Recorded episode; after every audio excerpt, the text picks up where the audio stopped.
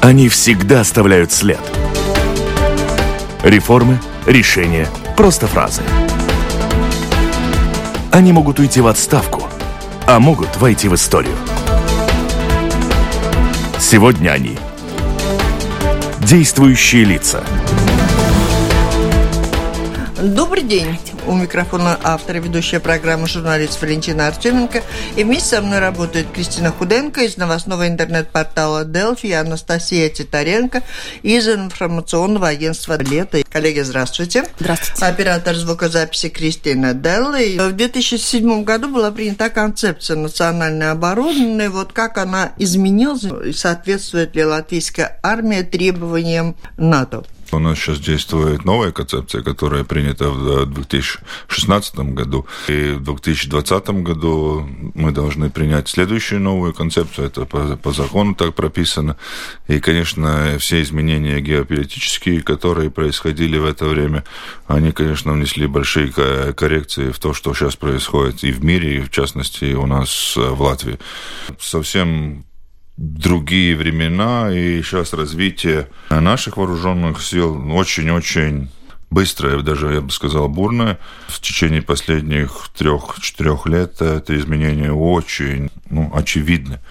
И, конечно, те решения, которые приняты на натовских э, саммитах в 2014 году, 2016 и 2018, то бишь в этом году, большое влияние оставил на развитие и адаптацию всего НАТО, и в частности и на нас. Мы одна из стран, которые выполнили уже те обязанности, которые мы подписали в саммите в 2014 году в Вельсе, что мы движемся в сторону увеличения наших э, оборонительных мощностей, можно так сказать.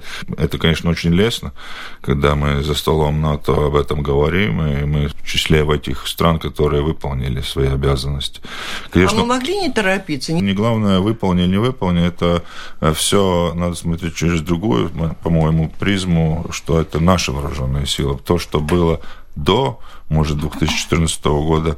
Это не было правильно. Я думаю, чтобы наша страна была развита и наши вооруженные силы соответствовали современным требованиям, такие вот они должны быть. Вот это то, что сейчас происходит, и учения большие, и все экипировка, и все, что мы покупаем для наших вооруженных сил, так должно было быть. Это нормальное развитие вооруженных сил. А до того, конечно, было, ну, я бы сказал, я даже удивляюсь, когда я объездил все батальоны Земесардзе, я очень горжусь э, тем людям, которые столько лет э, служили в Земесардзе, потому что те dienesta apstākļi. Условия. Условия службы.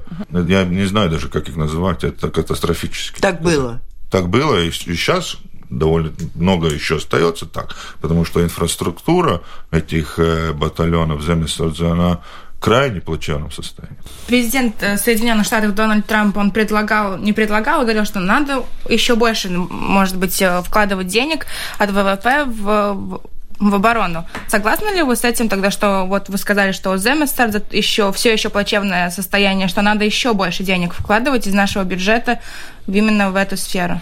Не, ну Земесардзе остается нашим приоритетом, она так и была. И то, что за эти три года очень большие изменения произошли. Первая вот эта ступень, с чего мы начинали, она была очень ну да, ну такая она и была. Ну, сейчас это все улучшается довольно. Это не так просто все улучшить, хотя бы говорим о той же инфраструктуре. А о других вещах, о них можно быстрее это все улучшить. Но инфраструктуру надо искать новые места, чтобы они соответствовали тем современным требованиям, какие должны быть. Ну вот мы нарисовали теоретически, как выглядит нормальный боеспособный батальон. Это невозможно сделать в тех местах, где, например, сейчас расположены некоторые батальоны, некоторые некоторые. И поэтому рассматривается э, перемещение некоторых батальонов. А о том, что вы говорили, это, конечно, каждое государство рассматривает свою политику в этой сфере. И я очень доволен, что мы вместе с нашими соседями, то есть Литва, Эстония, Польша, вот этот весь регион, где размещены наши дополнительные э, силы наших союзников, очень быстро развиваемся, идем шаг в шаг э, с тем, что просит современность современная ситуация. О том, что как другие государства, ну вот на последнее собрание министров обороны НАТО были приведены цифры, которые были, какие средства выделялись во время холодной войны. Так об этом я могу вам и сейчас сказать. В среднем в Европе, во всех государствах выделялось более 3% от ВВП в те времена. А потом перестали? В Германии это сегодня значительно меньше? А, да, в Германии раньше было 2,8% выделено. И медленно на... они как-то снизили, да. у них другие приоритеты Ну вот видите, появились. вот эти изменения, они вот привели к тому, что вот эти нарушения тех договоренностей, когда люди договариваются о чем-то, вот это все нарушение вызвало вот такую ситуацию в данный момент, что всем казалось, что будем жить в мире, долгое время и процветание, но на самом деле все эти изменения, которые сейчас происходят, в мире вызвали такую вот ситуацию, и, и надо укреплять это. Любое совершенствование, развитие, конечно, требует больших денег, и совершенствованию нет предела. Можно стремиться закупать все что-то более-более новое-новое, но в каждой стране свои обстоятельства, все-таки все принимают какие-то решения. Мы не достигаем не только совершенства, но среднего уровня по благосостоянию, проблемы в образовании у нас тоже требуют определенных средств. А мы не могли, учитывая то, что мы в НАТО и нас защитят, если что, немножко потратить Я... побольше да. на образование. Конечно, вот это есть та дискуссия, всегда вы правы, абсолютно. Эта дискуссия происходит в любом государстве, где есть вооруженные силы. Более, по-моему, в 190 странах есть вооруженные силы. Значит, в каждой из этих стран есть эта дискуссия.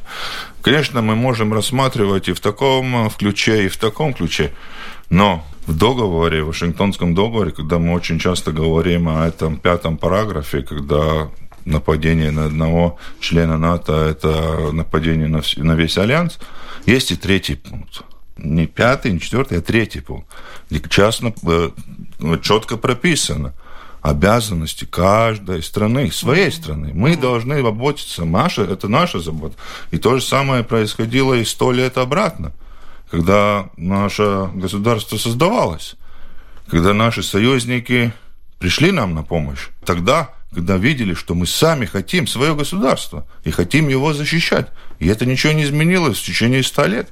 Если мы сами не хотим защищать, ну какой тогда смысл прийти нам на помощь? Это надо нам самим. Мы развиваем свои вооруженные силы, и вместе мы готовы защищать те ценности в мире, которые для нас важны.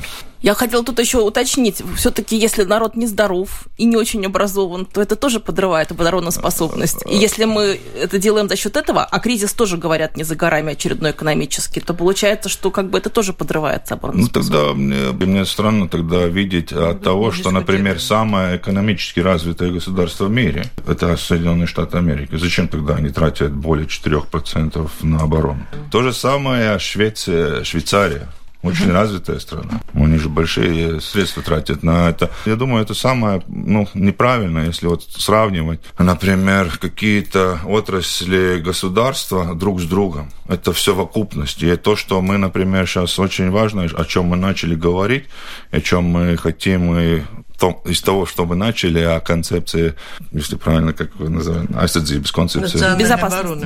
Нет, это национальная оборона, национальная uh-huh. безопасность, uh-huh. другая. И там же будем обговаривать о той системе всеобщей, о системе безопасности государства похожие, которые построены в Финляндии, в Швейцарии, в Сингапуре и в Израиле.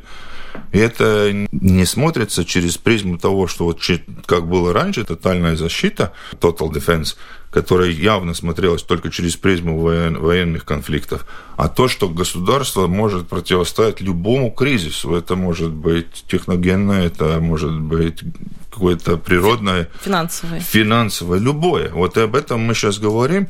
Я думаю, вот то, что у нас удалось за время того, что когда вот, вот это правительство было, это вот это понятие, понятие во всем э, кабинете министров, когда все отрасли понимают, что надо какие-то вопросы решать в совокупности и смотреть, как это влияет, потому что ну, вызовов сейчас в мире, ну, очень много разных, финансовых, те же самые киберсреда, те же самые терроризм. Это все очень... Всем кажется, что это как бы далеко, но на самом деле вот кибервойна это не зависит от расстояния, это от щелчка пальца на клавиатуре. Вот представитель государственной полиции Артис Велш указывал на то, что у них есть проблемы набора работников внутренней структуры, потому что юноши, они все более физически не развиты. Видите ли вы, вот, что может такая проблема прийти и в армию? Что Она уже давно понижать, пришла, это Понижать правильно. стандарты. В данный момент это большой вызов для государства. Это все вместе связано, как мы говорим, вот эти все отрасли государства, они сов, сов, совместно связаны. Но в данный момент, конечно, это общая проблема государства, что вот такое происходит. Проблема, которая во всем мире, что у детей остается все меньше и меньше возможности или как-то физически поработать. Ну, я, например, посмотрю на своих детей, так представил, если бы их э, летом, вот в этом жаркое лето поставили бы, как раньше мы ходили полоть что-то, я не знаю, что бы с моими детьми произошло через две минуты. Я думаю, это было бы большой бы вызов. Если мы смотрим на всю страну, на, на все население, конечно, это большой вызов. Я уже вижу, что в данный момент уже я понял, что следующего года в новом образовательной системе уже будет три урока физподготовки. Это очень важно. И в том числе и то, что как мы видим, и, и наша идея о том, что и которую одобрил парламент, и о том, что с 2024 года будет valsts aizsardzība предмет. Гражданская оборона? Нет, гражданская это цивилная aizsardzība. Ну, можем так, гособорона будет предмет обязательный с 2024 ага. года. И в этом году мы уже в 14 школах начали пилотный проект – и вот здесь мы видим тоже вот эту помощь э, в таком виде, что одна часть только будет связана с военной подготовкой, другая – это патриотизм, физическая подготовка, э, валс педриба. Ну. Вот это не, тут надо литературно перевести. Вчера почувствовал вот это чувство очень ярко. Вчера я был в Даугавпилсе и награждал девушку, которая летом спасла человека, ну, который тонул. Она военнослужащая? Нет, она... Раз награждали. Она в Яунсердзе, угу. она занимается спортом. Маленькая, хрупкая девушка. Это, я не боюсь этого слова, это героизм. Маленькая, хрупкая девушка спасать мужчину большого. Это очень такое тяжелое решение, момент надо принять. Вот это есть то мышление. Я похожих э, яунстрогов награждал в Салдус, когда они спасали, которая рядом со школой проходил пожар, они спасали ну, людей и, и вещи, которые из этого дома выносили. Вот это есть то, что мы хотим, и вместе, конечно, с тем вопросом, который был задан, и физподготовка, и здоровье, все, чтобы развивалось так гармонично. Снижаете или не снижаете планку? Планку физподготовки нет, мы не Вообще снижаем. Подготовка. Мы не снижаем, не снижаем, мы берем если человек не может, и, и улучшаем. Если он хочет пойти в армию. Так, да. у меня по этому поводу еще вопрос. Вы тут много рассказали, как много уроков э, в школах скоро появится, и сколько их уже есть. Пилотный проект, гособорона, физподготовка, вы сказали, будет три урока. А кто оплачивает вот эти уроки? Это Министерство образования или Министерство обороны вкладывает деньги в такие вещи? Увеличение уроков спорта, это э, сейчас объявили Министерство просвещения и образования, а вот эту всю программу гособороны будем оплачивать мы. Что угрожает безопасности Латвии сегодня? Можете сформулировать? Вызовов сейчас в мире очень много.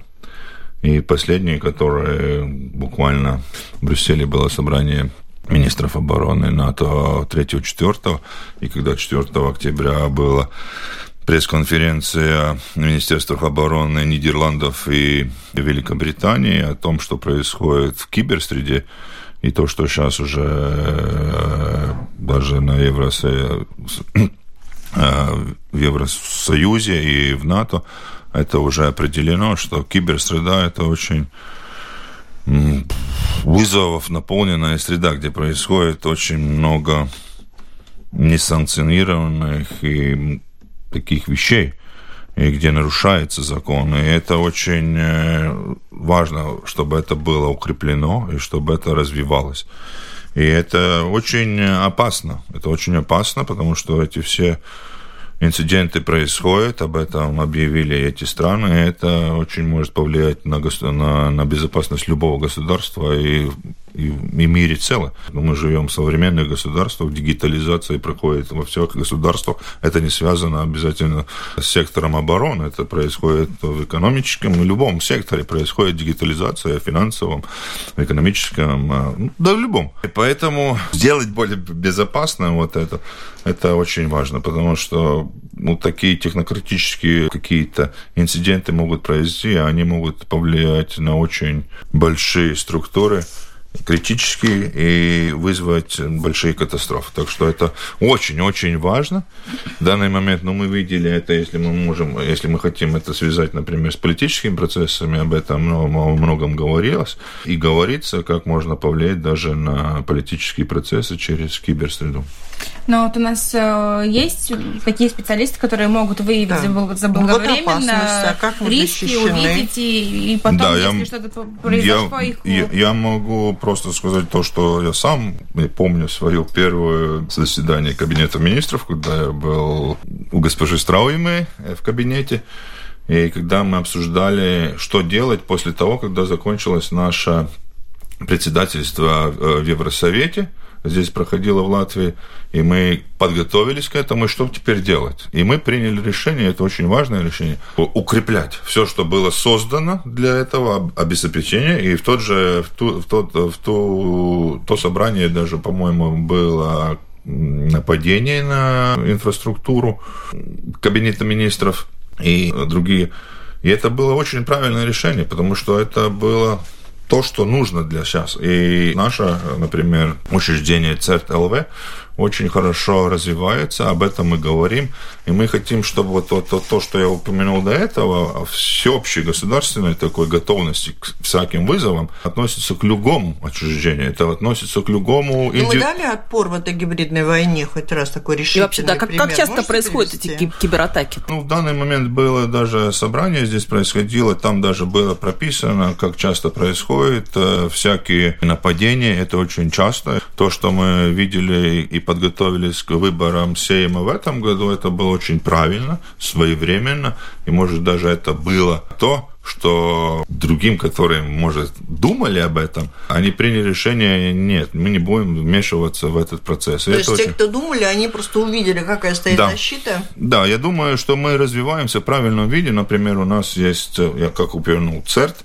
мы создали в своей сфере, МИЛЦЕРТ, это в военной сфере.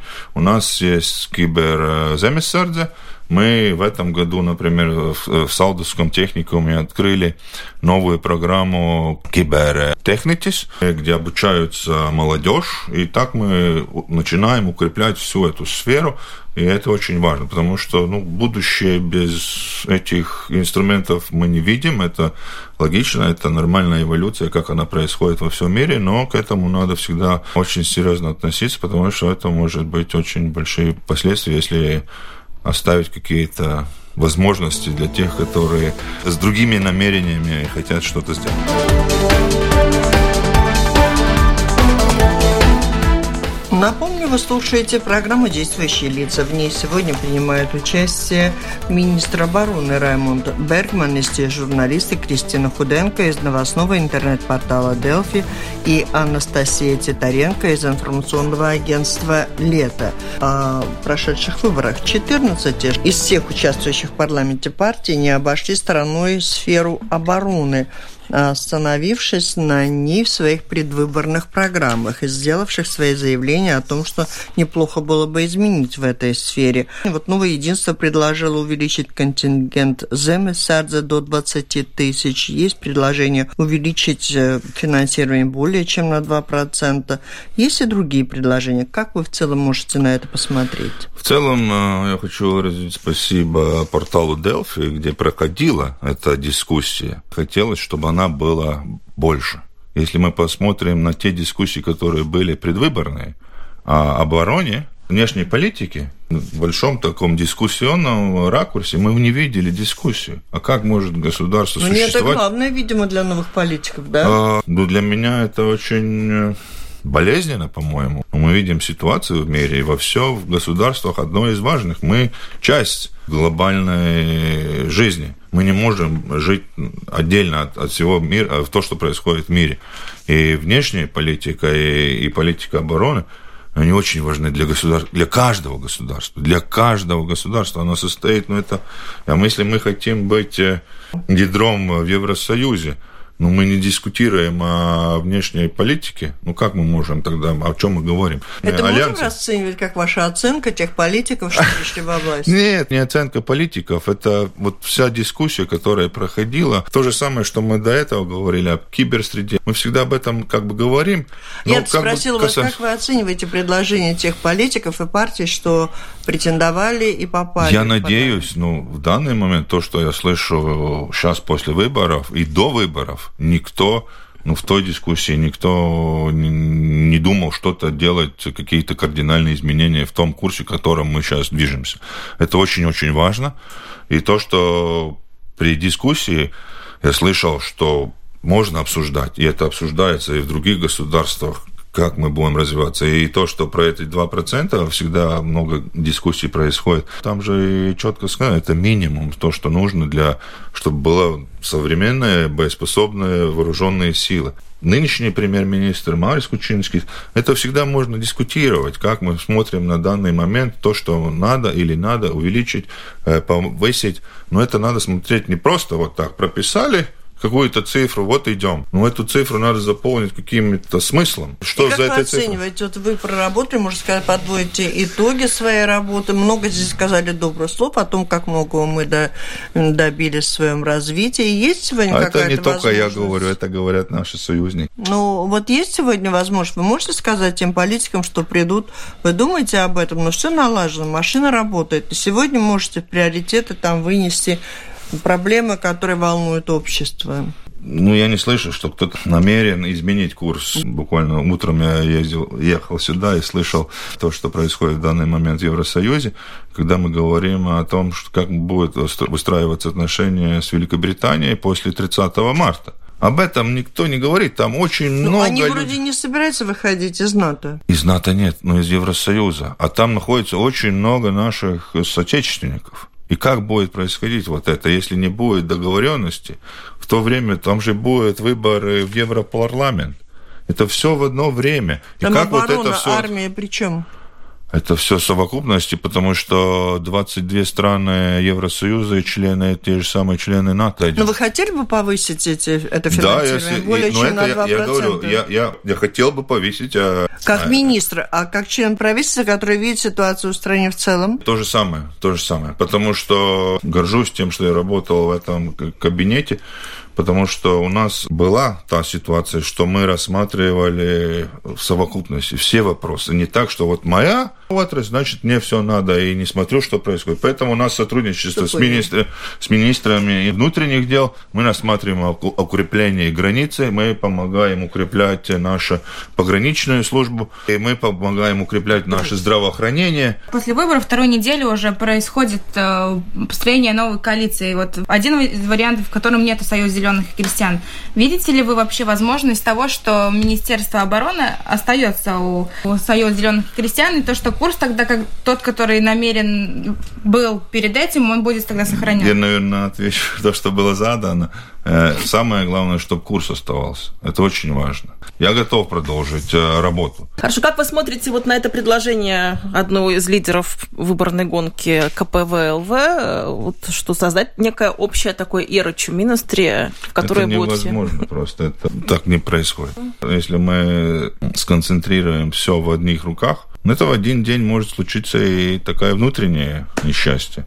Это есть вот та демократия, когда есть разные силовые структуры, которые разные политические силы над ними, у них разная ответственность. Это вот есть та демократия. А когда мы создаем одно ну, мощное, быть, то мы втянем, втянем, идем в сторону авторитаризма. Думаю, что э, модель, которая сейчас, она довольно эффективна. Я в этом уверен, потому что я вижу это. И самое странное, что когда, по-моему, в государстве все улучшается, мы что-то хотим опять перестраивать. Вот это мне удивляет.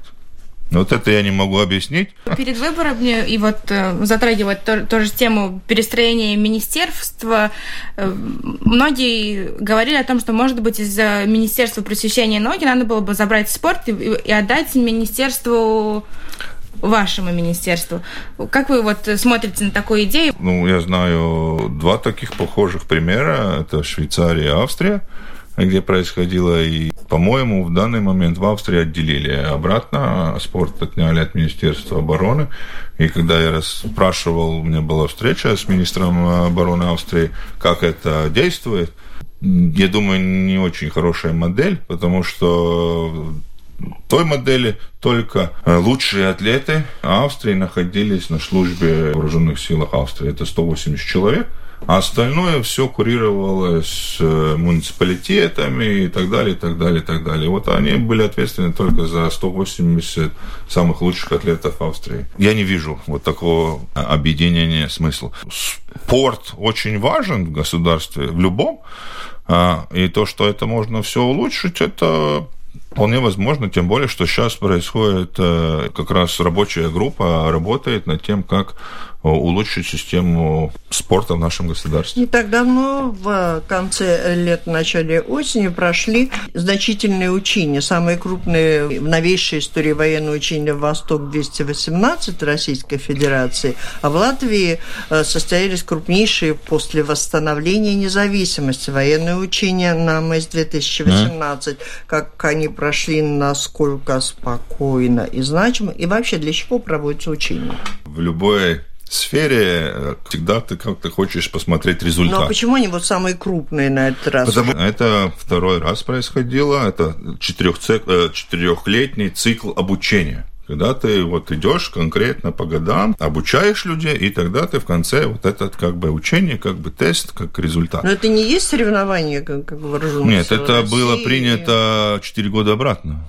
Об этих учениях Э, решение было принято в 2014 году, что в 2018 году будут такие учения, и вот мы постепенно обучали всех людей, в совокупности вот, вот это учения были как бы экзаменом. Ну, я думаю, то же самое и ваше упомянутое обучение Восток происходило в каком-то цикле обучения, который мы видим, и о котором мы говорили в прошлом году, когда проходил Запад 2017, он проходил Запад 2013 здесь. Это происходит цикл обучения, это во всем мире в военной сфере так и происходит. Но в этом раз, ну, это было очень большие, крупные, таких не было, правда. Более 10 тысяч. Это земесардзе, наши профессиональные силы, наши союзники, наши соседи с Эстонии, с Литвы. И наши, то же самое было связано обучение Министерства внутренних дел. Первый раз были учения не за столом, вот как мы учимся, как происходило, а реально происходили учения, эвакуация и учения происходили происходили некоторых учреждений реально, тестировалось. После этого, конечно, есть много работы над тем, как они прошли и что можно еще улучшить. Очень важно, чтобы наши люди, которые проживают в государстве, видели, что мы учимся, что мы рядом и что мы гарантируем эту безопасность. Это меня одно из самых э, таких больших э, э, радостей, что вот это отношение люди понимают, почему мы это делаем. С каждой следующей концепцией национальной безопасности место России как агрессора, оно все выше и выше. И вот сейчас, в ближайшее время, надо будет принять новую концепцию по национальной безопасности. Вот какие у нас сейчас отношения с Россией в сфере... Э, что будет написано в концепции? Да, что будет, она будет еще больше выделена в, конце, в тексте концепции? Или у нас есть сейчас другие какие-нибудь риски, которые находятся выше, чем э, Россия? А, ну, Россия только часть из того, то, что прописано в концепциях, но то, что все изменения, которые мы видели в мире, вызвали то, что Россия чаще прописана в этих концепциях, потому что все, что произошло, в том числе и в Крыму, в том числе и в других местах, и то, что происходит вокруг наших границ, ну, это и вызывает то, что мы прописываем. И не секрет, что конкретно и в документах российской, стратегических документах Российской Федерации. До этого явно не было прописано, что НАТО наш враг. И они тоже прописали, что враг номер один – это НАТО. То есть мы тоже прописали, что враг номер один Россия? Нет, мы не прописывали, но мы прописываем те риски, которые и возможны. Угу. Которые возможны, но которые это риск мы видим. номер один. И почему? Риск, почему мы не можем приоритетно выставлять? Я об этом уже в начале передачи говорил, что риски может быть очень большие. И, и то, что мы видим. А когда вы сказали, вот, как вот когда мы видим, что происходит вокруг наших да. границ, а что мы видим? То, что строится новая военная инфраструктура, увеличивается численность военнослужащих, проходят учения таких масштабов и такие применяются во время э, сценария, во время учений – что до этого такого не происходило. Конкретно, конкретно в последнее время опять проходит учение Кодвала ну, стратегические бомбардировщики, которые угу. могут нести ядерное, ядерное оружие. Как мы видим. Да скажите, пожалуйста, только что мы говорили об этих учениях «Восток» 2018, да. достаточно миролюбиво, что давно прописано, давно. И вот к ним не э, относятся Я не вот говорю, что миролюбиво, я не могу Нет, это все написано, спланировано 4 года назад. То есть это не относится к категории тех э, Я рисков? Не, не, ну потому мы и говорим, что, например, э, риски увеличивают, что происходит э, на английском snap exercise, это неожиданные военные, о которых нам не сообщают. Ну а как нам реагировать, если, например, 3000 людей вдруг что-то происходит недалеко от нашей границы, и об этом нам не сообщают? А наших учениях... какие-то учения, о которых не предупреждали? Конечно, все время они происходят. Эти 3000 это гипотетически или это было? Реально. Почему? Это не гипотетически, это реально, и это происходит очень часто. А потом объясняют? Нет. А, то же самое, что были вот эти стрельбы ракетные в нашем экономических зонах, нам же не пояснили, ни, ни, ни причину, почему их не было, ни причину, почему они происходят. Об этом мы всегда и спрашиваем, об этом мы всегда и говорили, об этом говорит и генеральный секретарь НАТО господин Столтенберг, о транспарентности. О транспарентности, ну, а то, что происходит с э, учением в НАТО, мы всегда все это можно открыть, страницу штаб-квартиры НАТО, и там прописаны все учения, какие, где, когда и какие будут происходить. То есть вы утверждаете, что вот такое, такое различие в этих учениях однозначно? Например, э, числа которые были названы и которые должны соответствовать, например, Венской конвенции, когда уже ты, если переходишь через это число, ты должен приглашать уже по прописанным договором более, больше человек э, наблюдателей, они всегда занижаются. Но мы-то видим, что про совокупность. И вот эти всякие вот такие разные вещи мы видим, и об этом мы хотим и спрашиваем постоянно, но мы не получаем на это ответ. Вот была информация, что Ленезер становится базовой больницей Земасарца. Ну, это кто, наверное, кто писал, что это не, не становится больницей. Это а. мы переняли, это Министерство здравоохранения, вот это конкретное угу. место, и мы там создаем свою инфраструктуру военную. Угу. Там э, будет, может находиться наш медицинский центр, но там будет находиться военная Есть часть. Еще, ну, также вот ходит информация, что детский Гайлезерс будет базовой больницей войск НАТО. Ну, это, я говорю, вот это есть слухи, которые, надеюсь, что люди услышат то, что я говорю. Это не так? Так конечно, или нет? нет? Конечно, нет. Так. Причем угу. тут э, нам, мы хотим укреплять и все, что мы хотим, потому что я говорил, что мы хотим сотрудничать со всеми сферами экономики Латвии, в том числе и здравоохранения, и в таком виде укреплять вот это возможности нашей э, системы здравоохранения. И когда, например, Канада, которая лидирующая страна нашей батальонной группы, расширенной, которая сейчас находится в Латвии, они же приезжали и, и смотрели нашу систему здравоохранения полностью по всей Латвии, когда они э, приезжали, смотрели. А зачем? Они, ну как зачем? Ну при, при том, что ты, ты должен смотреть, э, как при учениях, при любом кризисном ситуации, как будет происходить, вот эти услуги будут ну, предоставлены. То есть они оценивали здравоохранение Конечно, да. конечно. Но Конечно. говорят, что у нас не хватает как бы врачей, которые могут работать в экстремальных ситуациях, вынимать там пули из ранений и так далее. Тогда, когда они смотрели вот эту систему, они были удивлены в позитивном смысле. Позитивно. Не в таком. И я тоже был удивлен, когда я, например, был в Галлизерсе, когда я видел, что там находится самый большой операционный блок во всей Балтии. Во всей Балтии. Просто то, что надо укреплять, вот это медсестры, врачи, которые могли бы работать. Там вот я то же самое во многих системах, и вот это купить технику, это не, не так все тяжело. А подготовить человека, вот это о том, что вы говорили, это очень дол- долговременное ну, время. Вот говорили еще о том, что набор в медицинские вузы будет проводиться впредь с учетом подготовки специальных врачей для военных. Мы на этом работаем. Мы хотели, конечно, чтобы люди могли работать и у нас, и были. Вот это и есть часть того, что мы говорим, когда государство готово к разным, к разным кризисам Будет набор, не будет, вы будете я вам, а, я вам не могу сказать, мы над этим работаем. Мы надеемся, что у нас получится, и тогда, когда мы это сделаем, тогда я могу сказать. А сейчас сказать, что вот так, что сто процентов будет, я это не смогу, наверное, утвердить. Я хотела поговорить про результаты выборов, про то, вы включены в состав э, группы по разговорам по коалиции э, от вашей партии. Вот как вы смотрите на то, как сейчас происходят э, разговоры между партиями, и когда вот по-вашему, и какой модель коалиции можно достичь? В данный момент, я думаю, в нашей стране никто на этот вопрос не может ответить. Только был на одной такой совместной встрече, когда мы встречались с КПЛВ. Буквально сегодня у нас встреча с attīstībai par, И вечером э, мы идем э, к президенту Латвийской Республики. А на той встрече я могу сказать, что мы говорили только о тех направлениях, где мы можем и что мы можем создать. Ну вот Союз зеленых крестьян хотят исключить из коалиции и оставить в оппозиции. Вот чем так насолили вы всем остальным, что вас ну, хотят мне трудно объяснить, за бортом? Мне трудно объяснить, потому что сейчас работает коалиционное э, правительство. И я как-то не вижу, что, например, что-то вот одна часть коалиционного правительства вот как-то выделялось из других двух частей. То же самое Венотиба и то же самое Национальная Афиниба.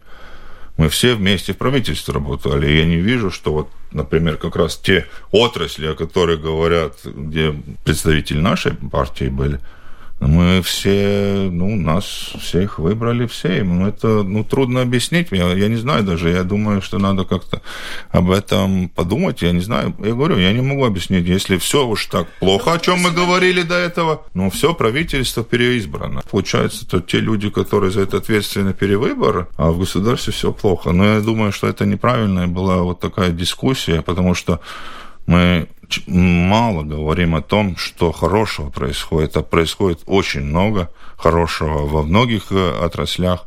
Да, много проблем, это никто не избегает из этого. Но нельзя так судить, как мы, наверное, хотели здесь черное-белое. Все в мире не происходит черное-белое. И, и поэтому, я думаю... Но бывает мы... Можете оказаться в оппозиции. Это моя работа, я служу народу, и так и надеюсь продолжить это, служить народу. Надо будет это делать э, в парламенте, я готов это делать в парламенте и помогать тому, что чему я посвятил свои три года, более трех лет, э, Министерство обороны и укрепление всего того, что произошло за эти три года. Ну а в целом, как вам кажется, может быть, все-таки действительно стоит оставлять в Министерстве э, обороны человека, который специалист, и сколько времени надо вообще на то, чтобы еще войти в эту сферу? Вот это правильно, это любому человеку, Следующий. любому человеку это очень будет э, тяжело. Я сам знаю, хоть и у меня было это маленькое преимущество, потому что я 10 с половиной лет сам служил и как бы понимал изнутри, но любому человеку... 10? Десять с половиной лет я прослужил. И том, в том смысле, я думаю, что человек, чтобы понять все, что происходит, и, во-вторых, очень важно, очень важно, о чем мы мало говорим, и, например, то же самое о внешней политике, где Эдгар Свинкевич, например, сейчас возглавляет министерство, это вот эти персональные отношения, это очень важно. Это то, что я, я, я бы сказал, это коренное, вот из чего состоит. И вот это, если вот чтобы они опять э, их э, создать, это не так просто. Это не так просто. Это надо, ну, очень, ну, вот, например, поменялось там правительство в другом государстве поменялся. У нас, например, э, посол поменялся, то это со всеми нов, ну, новыми надо знакомиться, надо, и может у него другое какое-то видение. Частные вот эти отношения, они очень, очень важны. И даже тем людям, которые вот сейчас, например, парламент поменялся, у нас будет две трети новых э, членов парламента, и для них будет тяжело, потому что ну, любому человеку надо какое-то время. Если ты хочешь и работаешь, ты можешь э, намного улучшить свое профессиональное качество и помочь расцвету нашего государства, тем более, что мы отмечаем в этом году столетие. Я думаю, и парад 18 ноября, я думаю, будет очень впечатляющий. Над этим мы работаем сейчас, и я надеюсь, что мы сможем с радостью и с гордостью отметить столетие нашего государства. А какой министр-то будет принимать Об парад? Этом, это, я думаю, не столь важно. Это да. важно, что мы гордились нашим государством и отмечали то, что нас создали наши деды и прадеды сто лет обратно. Спасибо, это была программа «Действующие лица». В ней приняли участие министр обороны Раймонд Бергман и журналисты Анастасия Титаренко из Национального информационного агентства «Лето» и Кристина Худенко из новостного портала, интернет-портала «Делфи». Программу провела Валентина Артеменко, Латвийское радио 4, оператор звукозаписи Кристина Делла. Всем спасибо, удачи, до встречи в эфире.